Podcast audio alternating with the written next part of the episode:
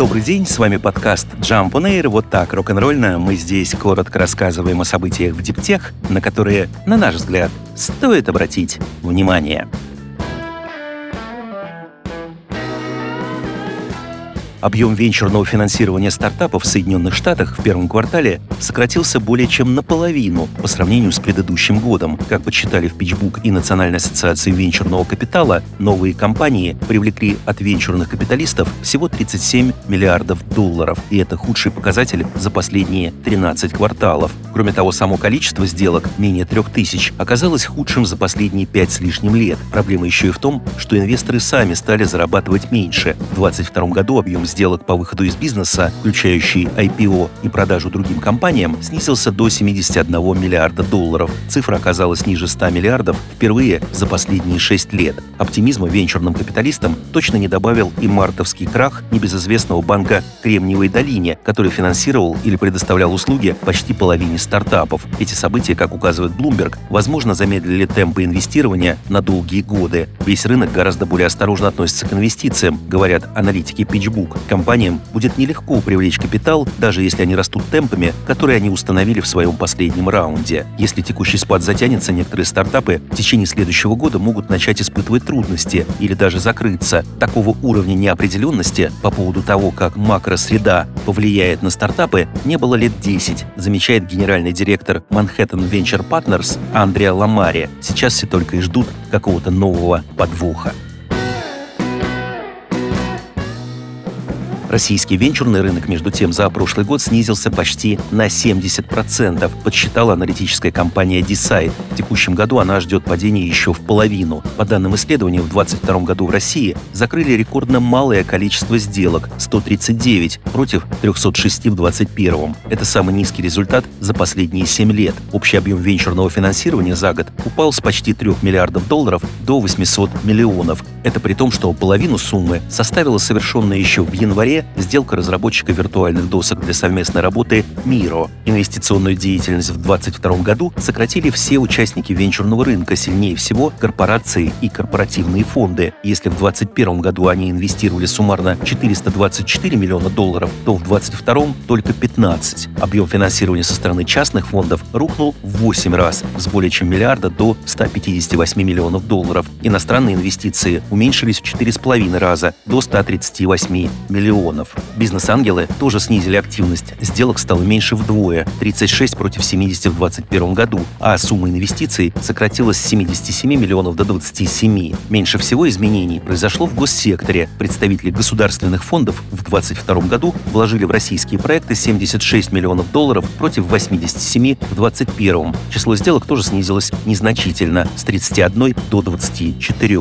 Интересно, что, несмотря на общее падение рынка, компании в области биотехнологий в прошлом году привлекли 119 миллионов долларов, на 111 миллионов больше, чем в 2021 году. Основной объем пришелся, правда, на сделку компании по разработке медицинских препаратов с помощью нейросетей Insilica Medicine. По количеству же сделок лидером в 2022 году стала отрасль программного обеспечения для бизнеса. Самая крупная сделка в этом сегменте – инвестиции в стартап SuperDAO, который разрабатывает операционные системы для децентрализации децентрализованных автономных организаций. В январе 2022 года компания привлекла 10,5 миллионов долларов. Эксперты Decide прогнозируют, что в текущем году общий негативный тренд на российском венчурном рынке сохранится, и объем сделок упадет до 400 миллионов долларов без учета крупных сделок. В таком случае это будет самый низкий показатель, как минимум, с 2016 года.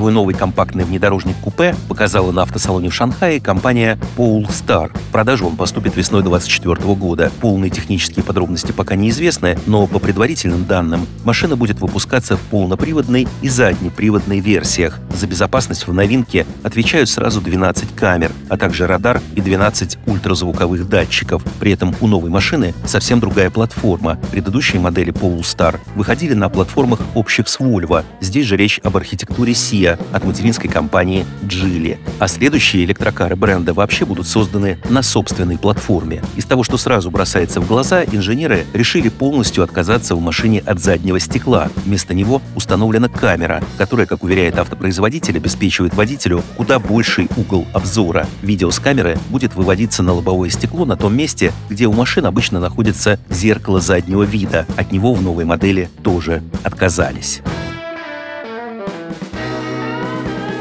Tesla готовится представить Powerwall 3, новое поколение домашней системы хранения энергии. Продукт, судя по всему, даже успел получить сертификацию от нескольких электрических компаний. Это может означать его запуск в самое ближайшее время. Пока про спецификации или функции устройства ничего не известно, однако если судить по прошлогодним заявлениям Tesla, от устройства можно ожидать более высокой производительности, улучшенного внешнего вида и более простой установки. Первое поколение Powerwall появилось на рынке в 2015 году и стало в США самым популярным хранилищем энергии на рынке жилых помещений. Второе поколение вышло через год. Оно отличалось от предшественника большей емкостью и мощностью, а также более изящным дизайном. Затем в 2021 году вышел Powerwall Plus. По сути, та же самая вторая версия устройства, но несколько улучшенная. При этом важнейший показатель — мощность — не меняется в системе уже 6 лет. Сейчас Tesla дополняет с помощью Powerwall практически все свои солнечные установки. Ранее сообщалось, что компания увеличила производственные мощности марке и теперь выпускает каждую неделю более чем по 4000 таких устройств. Обычно монтажники ставят их сразу по два в один частный дом.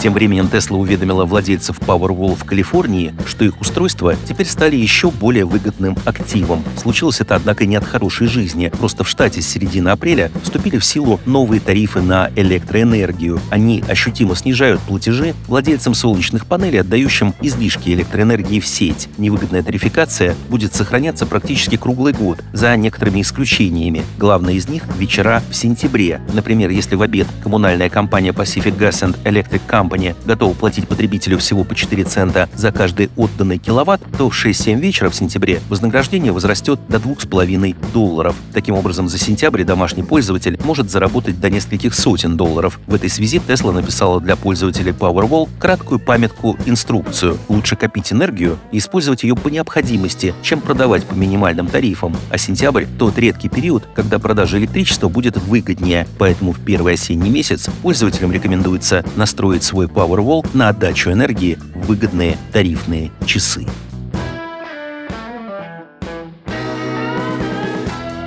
С вами был подкаст Jump on Air, коротко и рок-н-ролльно о событиях в Диптех, на которые, на наш взгляд, стоит обратить внимание. Подробнее эти и другие новости Диптех читайте ежедневно в нашем телеграм-канале Jump Daily. До встречи!